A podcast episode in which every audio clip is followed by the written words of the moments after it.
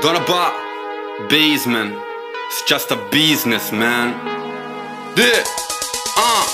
Step back, prendo il rimbalzo, controllo la palla dal tiro da tre prima step back Stoppata in faccia da qui non si passa non nemmeno con uno step back Vivo per i miei colori, solo a sentire quei cori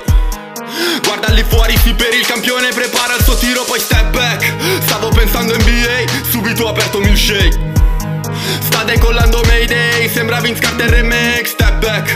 overhead, tripla secca sopra la sirena. Sono tutti in campo, sembra un fiume in piena e non si calmeranno Dove sta il problema, frate, step back? Bentornati a NBA Milkshake, il podcast sul basket più bello del mondo con Davide Chinellato e Riccardo Pratesi. E la musica nuova perché ragazzi ci siamo da giovedì, torna all'NBA, vi portiamo alla scoperta di nomi e squadre che hanno più da dimostrare nella bolla di Disney World. Questo è NBA Milkshake.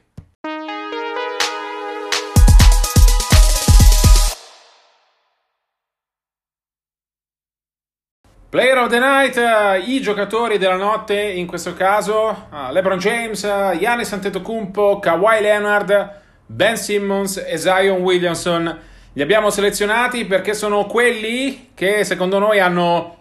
più cose da dimostrare in questa bolla. Riccardo, cominciamo dai primi tre che ci permettono anche di entrare un po' nel discorso caccia al titolo. Ovviamente LeBron James, Giannis Antetokounmpo, Kawhi Leonard sono i rappresentanti di Lakers, Bucks e Clippers, che sono le tre eh, grandi favorite per il titolo. Che cosa ha da dimostrare LeBron James in, in questa bolla? Ovviamente il suo talento lo conosciamo, ha da dimostrare di uh, inseguire un titolo che sarebbe clamoroso perché lui ha 35 anni ed è eh, il miglior play dell'ultima uh, stagione, o meglio della parte di stagione che abbiamo visto vincesse il titolo con i Lakers come ha dichiarato di voler fare, anche grazie all'aiuto della sua co-star Anthony Davis,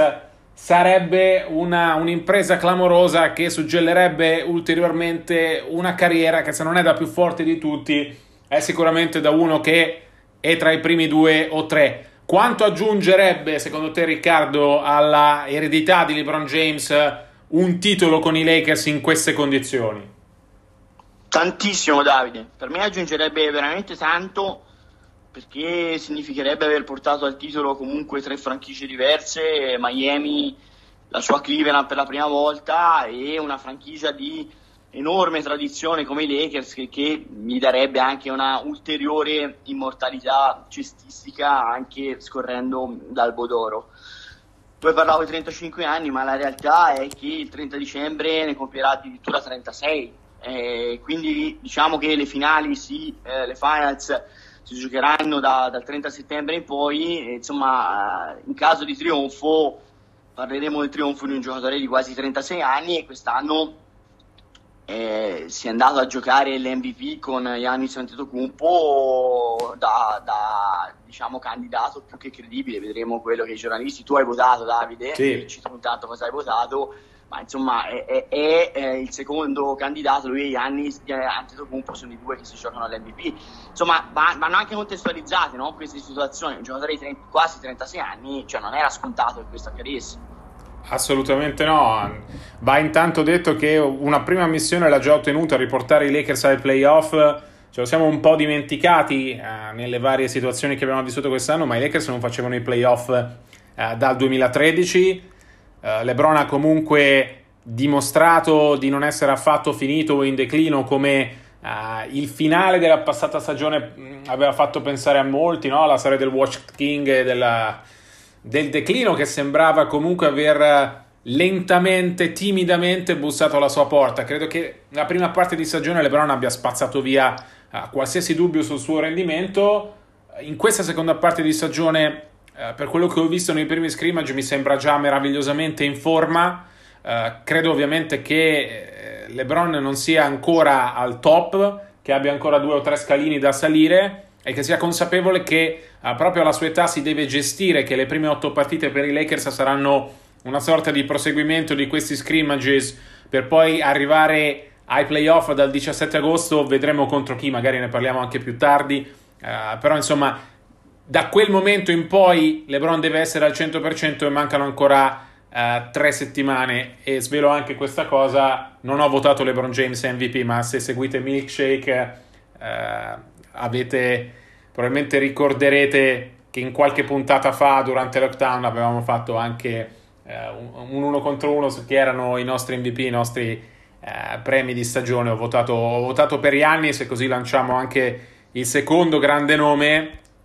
perché comunque in quella prima parte di stagione che abbiamo visto era stato eh, assolutamente dominante, secondo me anche migliore eh, della passata stagione in cui è stato eh, l'MVP. Yannis ha tanto da dimostrare in questa bolla perché lui l'anno scorso per quanto abbia giocato bene nei playoff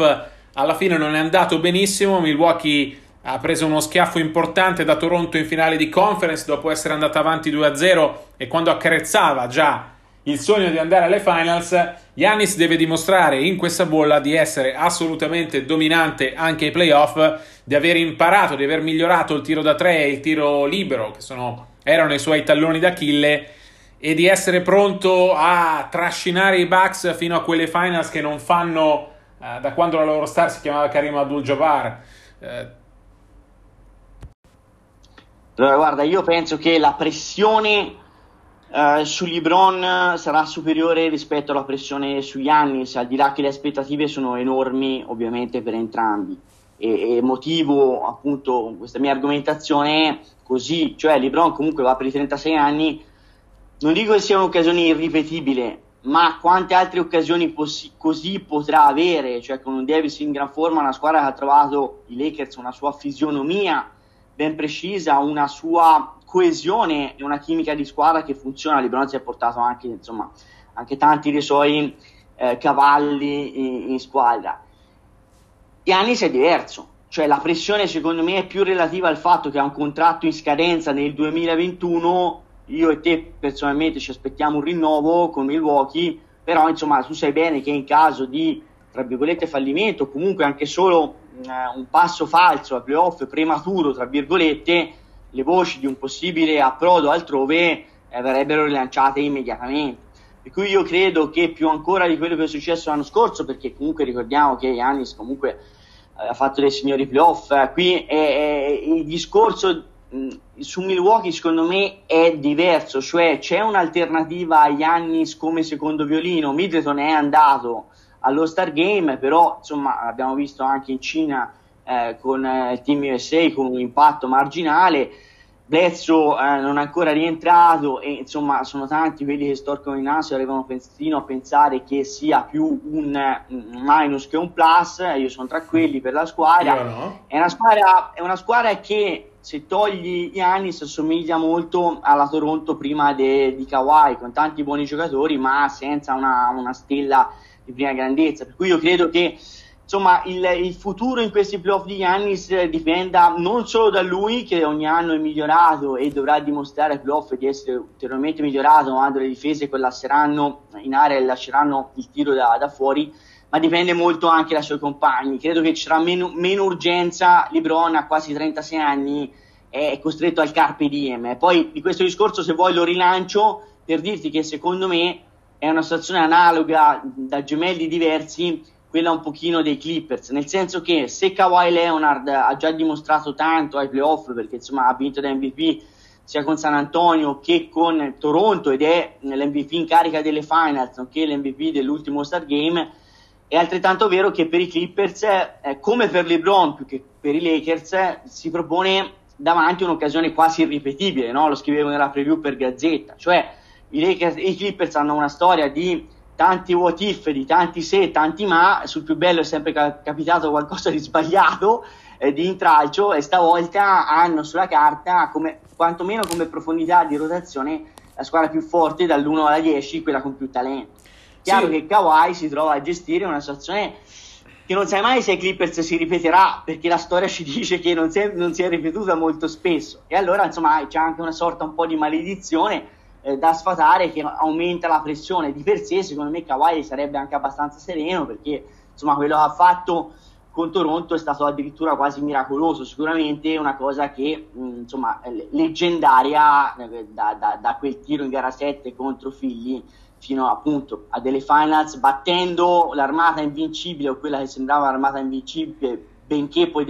decimata dagli infortuni dei Golden State Warriors. Sono d'accordo su Kawhi Riccardo, credo che un, successo in questa bolla di nuovo da MVP delle finals, perché diciamocelo, se i Clippers vanno fino in fondo è perché Kawhi li trascina fino in fondo, magari non come ha fatto con Toronto l'anno scorso, eh, ma sicuramente come grande primo attore e quindi favorito per il premio di MVP delle finals. Se ci riuscisse davvero potrebbe davvero insidiare il trono di LeBron James come più forte giocatore in circolazione, uh, come volto dell'NBA, ovviamente non così mediatico uh, quanto LeBron, ma comunque uh, sempre più personaggio, sempre più protagonista in campo e sempre più capace di fare la differenza quando conta. La cavalcata dell'anno scorso con i Raptors è stata fenomenale, ragazzi. I playoff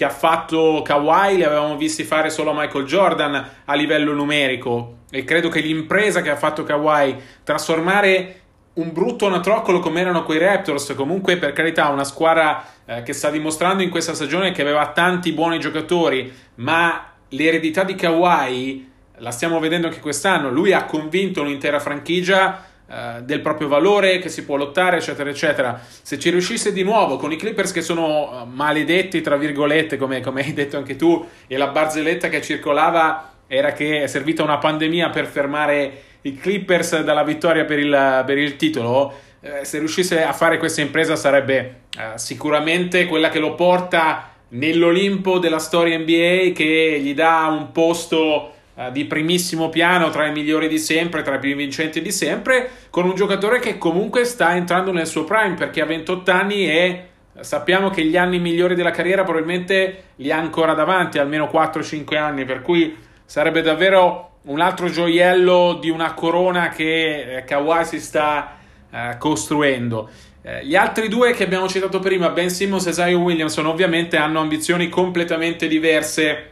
anche se Ben Simmons con Philadelphia parla apertamente di caccia al titolo. A me è piaciuto molto Simmons nelle prime due partite, Brett Brown lo ha spostato da ala forte per farlo giocare assieme a Joel Embiid. Ho visto Simmons molto più rilassato, molto più libero molto più padrone dei propri mezzi, molto meno schiavo dei suoi limiti, cioè di quella incapacità cronica di tirare da tre che non ha risolto fino all'11 marzo. Vedremo se l'avrà risolta quando si comincerà a fare sul serio. Però ecco, Simons è uno che in questa bolla si gioca tanto, si gioca lo status da superstar. Io vi posso rivelare che l'ho inserito nel miglior quintetto difensivo, ma non ci ho nemmeno pensato a metterlo nei, nei tre quintetti o l'NBA, perché è un giocatore che non ha ancora espresso, secondo me, completamente tutto il suo potenziale, troppo eh, bloccato dai limiti che ha e dall'incapacità di trasformare il Philadelphia in una squadra vincente. Io credo che tra Embiid e Simmons sarà Embiid quello che alla fine farà la differenza tra il destino di Philadelphia, ma credo che Simmons in questa bolla debba dimostrare finalmente di essere tra i migliori 15 giocatori, 10-15 giocatori NBA in questo momento e sono favorevole al cambio di ruolo che gli ha fatto fare Brett Brown. Tu come l'hai visto finora, eh, l'australiano? Io credo che fosse un passo che andava fatto da tempo, la, aveva presa consapevolezza di un errore di pensare che potesse essere il nuovo LeBron James e giocare da, da point guard. Non lo è e, e bisogna trovare un modo per farlo rendere al meglio, ma soprattutto in un contesto di, sta- di, squadra in cui contano i risultati del collettivo e non le statistiche personali. Anche questa cosa che non tira a 3 è una totale follia. Che lui abbia accettato di giocare da 4 e si spera di, di tirare eh, anche solo per eh, permettere eh, alle difese di adeguarsi in, in fase di spaziature eh, perché altrimenti salta completamente il banco di una squadra Philadelphia che secondo me ha tantissimo talento ma è costruita malissimo perché mh, ha un talento ridondante per esempio un, altro, un problema principale è la um, coesistenza tra Simmons ed Embiid e questo vedremo come risolverla perché comunque anche questo un problema non indifferente, Embiid ha saltato una partita, tu, insomma, eh, bisogna vedere quando saranno insieme, un conto è vederlo senza Embiid, un conto è vederlo con Embiid. E l'altro è insomma, il problema Orford e Embiid perché ovviamente non possono giocare insieme. Shake Milton è stato scelto come point guard proprio per far funzionare meglio eh, Simmons, io credo sia una buona idea. Eh, solo per il nome noi siamo favorevoli visto che parliamo da milkshake da, a Shake Milton e il suo esperimento da, da Poingar, la sua storia molto americana, insomma, e, e ti dico, Simon si gioca tantissimo proprio come status. Secondo me è un bel segnale che abbia accettato, tra virgolette, di giocare da 4 per uno come lui che ha un ego smodato, insomma, essere stato sloggiato da Shake Milton, eh, da, dalla posizione a lui preferita, è già bella, un bel bagno di umiltà che io vedo come un segnale positivo. Andiamo a Zion, che ci permette anche poi di lanciare il, il prossimo segmento one on one. Zion, che cosa si gioca? Beh, lui ha giocato 19 partite finora, è già un fenomeno di marketing, nel senso che ha collezionato una serie di contratti di sponsorizzazione da prima donna. In quelle 19 partite ha dimostrato di poter essere uh, un giocatore generazionale. In queste partite deve trascinare i Pelicans ai playoff, sapendo che la squadra già dipende da lui tanto, anche se è una squadra che uh, trovo molto profonda. E credo che Zion in questa bolla, tra l'altro ne, ne è uscito per una settimana e tornerà ad allenarsi mercoledì proprio alla vigilia dell'Opening Night, deve continuare a consacrarsi come una delle star di primo livello. Il fatto che lo vediamo nella prima partita è già un segnale che l'NBA ha queste aspettative su di lui, deve confermarle in campo. Credo abbia tutto il talento per farlo. Credo che il risultato finale di New Orleans non necessariamente influirà sul giudizio uh, di Zion, però ecco, se nelle prime 19 partite ha messo dei mattoncini importanti, queste otto partite, questi otto seeding games devono confermarlo a quel livello. Un giocatore con quel fisico, uh, con quelle caratteristiche, ce la può fare secondo te in questa situazione? Ma questo non lo so anche perché è uscito, come dici tu, e questo sicuramente non ha aiutato. Però quello che so è che la Lega ha fatto su di lui un investimento di marketing straordinario che riserva solo a pochissimi eletti, tra virgolette, e so che è un giocatore che vale la pena vedere in tv, cioè l'America accenderà la tv che ha ancora il cavo per vedersi le partite di Zion oppure andrà sull'IPS eh, da tutto il mondo perché ormai l'NBA è un brand globale per vedere Zion Williamson, per cui ha già questo status magari non di campo ma di ehm, attenzione eh, mediatica e dei, degli appassionati a livello mondiale e questo è già straordinario per un rookie io ti dico, parliamo di un grande giocatore, sai che insomma io l'ho seguito fin dal college e credo che sia tutto tranne che solo un, un blef o un, diciamo, un prodotto di marketing. Però, eh, signori, la rincorsa dei Pelicans è tutta tranne che scontata, per cui vedremo poi quanto riuscirà a impattare ed è appunto una delle curiosità. La pressione ci sarà perché tutti lo guarderanno, è comunque un ragazzino, perché alla fine parliamo di un, di un, ragazz- un ragazzone, ecco, un ragazzino magari visto il fisico è, è un pochino sbagliato da dire, ma però è ragazzo, eh, sono le sue prime esperienze in NBA a questo livello, sarebbe bellissimo vederlo a playoff, ti dico, io ho anche il sospetto che l'NBA abbia messo su questo format sperando veramente di poterlo vedere al primo turno contro i Lakers e se insomma la Lega si muove a questo livello vi fa capire eh, la considerazione che ha di questo ragazzo come giocatore e come eh, eh, calamita per tutti gli appassionati.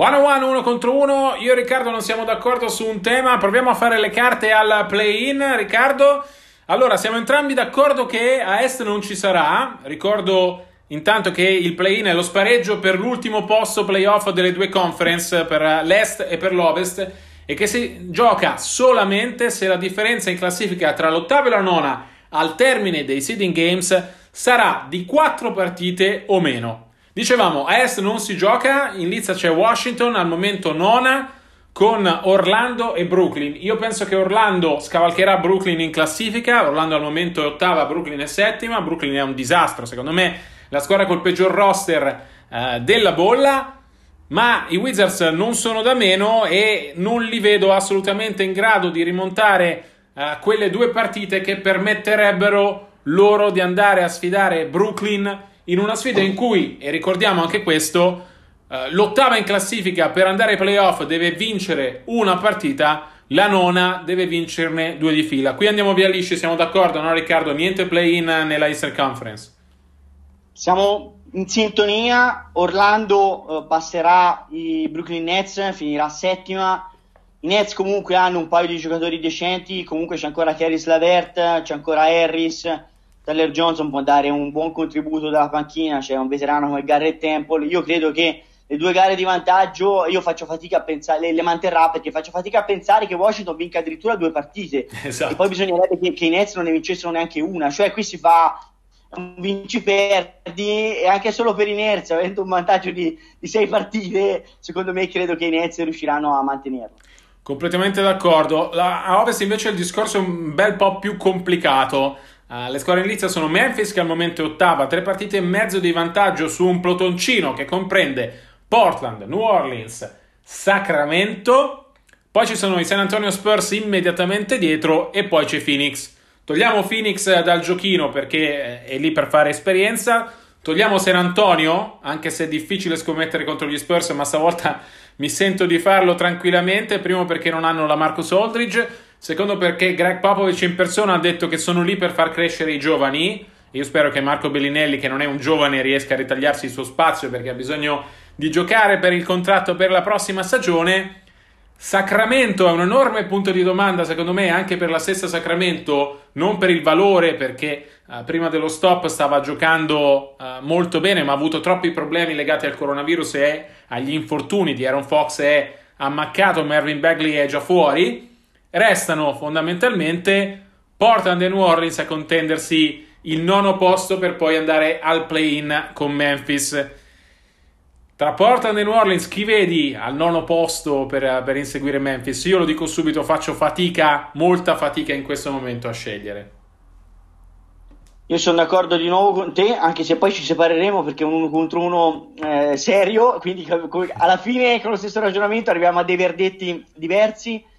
Ti dico, ho lo stesso dubbio perché credo che Portland sia eh, probabilmente la squadra più forte, però è ancora maledettamente corta Secondo me il forfè di Arisa, che di per sé non sarebbe un forfè mh, di chissà chi, però eh, fa perdere a Portland una pedina fondamentale, anzitutto nel ruolo, perché non hanno un 3 di livello, probabilmente Melo dovrà giocare da 3 e in questo momento è fuori ruolo, perché Melo a questa età è soprattutto un 4 di livello, oppure far giocare 30 e quindi abbassare un pochino la qualità e il valore assoluto. Per cui io credo che i rientri di Nurkic e Collins lanceranno Portland e conoscendo Lillard io credo che tirerà fuori il meglio. Però è altrettanto vero che la coperta resta un pochino sempre corta eh, da parte dei, dei Blazers perché veramente la rotazione eh, sembra maledetta è veramente in certe posizioni ancora corta e poi i Blazers hanno un calendario difficilissimo e questo va assolutamente sottolineato. Credo che i Pelicans abbiano tanti giovani e quindi non puoi avere la, mh, la garanzia eh, del rendimento che Lillard sicuramente porterà in campo, perché i loro migliori giocatori, Brendan Ingram, fresco star, Zion Williamson di cui abbiamo appena parlato, lo stesso Lonzo Ball che dopo un inizio di stagione eh, così e così ha avuto un'ottima seconda parte di stagione prima dello stop per pandemia, sono i migliori giocatori insieme a Holiday che non è assolutamente un leader della squadra. Di conseguenza anche i veterani un po' più leader che sono i Redick e i Favors non hanno poi quel lo status di campioni che, da, da, poter trascinare il resto dei, dei, giocatori. Per cui voglio vedere se eh, ci sarà una continuità che una squadra giovane tende a non avere, e invece in questo caso sarebbe necessaria se vogliono eh, i Pelicans acciuffare, acciuffare i playoff. Poi c'è sempre il problema delle rotazioni perché Gentry eh, tende a, a allargarsi un pochino e invece queste otto partite sono da vincere quasi tutte per avere delle certezze o comunque quante più possibile secondo me servirebbe una rotazione eh, ridotta all'osso, definita, importante, dentro la quale ci sarà sicuramente anche il nostro Melli, che stanotte addirittura in assenza di Williamson, ricordiamolo, è partito titolare. Eh, mi, mi, finisco il mio concetto e poi ti lascio la replica sull'uno contro uno perché se i, i, i Blazers per me sono troppo corti e paradossalmente i Pelicans rischiano di essere troppo lunghi eh, secondo me il fatto che i Blazers siano corti può essere quello che fa la differenza pro Memphis, perché getto la maschera, anzi la mascherina di questi tempi, e dico che secondo me sarà Memphis la squadra che andrà ai playoff. Perché secondo me sicuramente ci sarà un play-in a ovest, appunto su questo siamo d'accordo, sicuramente se la giocherà con una tra Portland e New Orleans,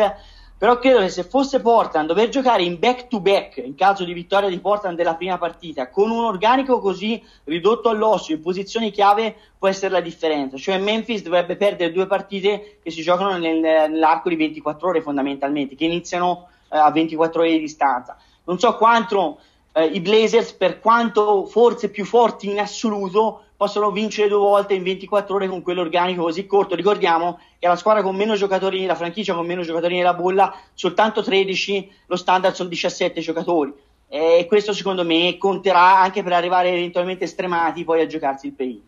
Allora, ecco la mia replica. Chiunque tra Pelicans e Portland finisca nona batterà Memphis. Ho i tuoi stessi dubbi sulla rotazione di Portland e le tue stesse perplessità su uh, New Orleans e sul fatto che secondo me dipende tantissimo da Zion, a cui però, essendo comunque rookie, non mi sento di chiedere di, di portare la carretta.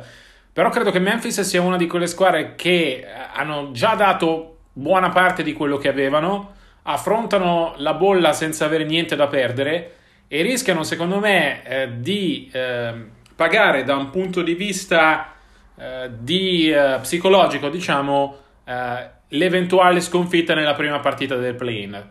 Cioè mi aspetto una squadra che sicuramente ha la chance di andare avanti in caso di vittoria. Di certo non ci saranno tre partite per regolamento, ce ne saranno comunque due. Eh, se le vince tutte e due la nona va avanti, se l'ottava vince la prima passa direttamente, o anche se l'ottava vince la seconda dopo aver perso la prima ovviamente passa.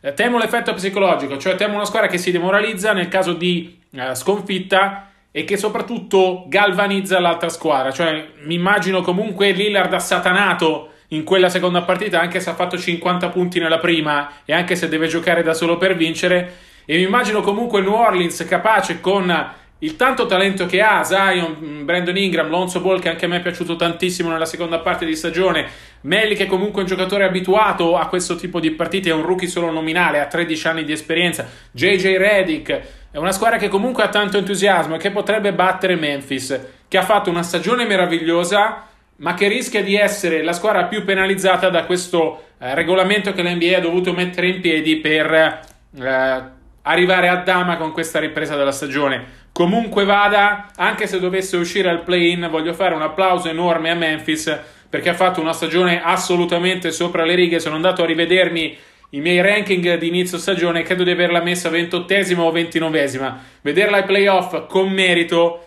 è testimonianza che la dirigenza dei Grizzlies ci ha visto giusto nel prendere Jenkins come coach, nello scommettere su Jamorant, nel trovare Brandon Clark al draft e nel mettere insieme una squadra di tanti giocatori che sembravano un po' borderline e che invece si sono ritrovati e hanno trasformato questa squadra in una meravigliosa realtà di questa stagione.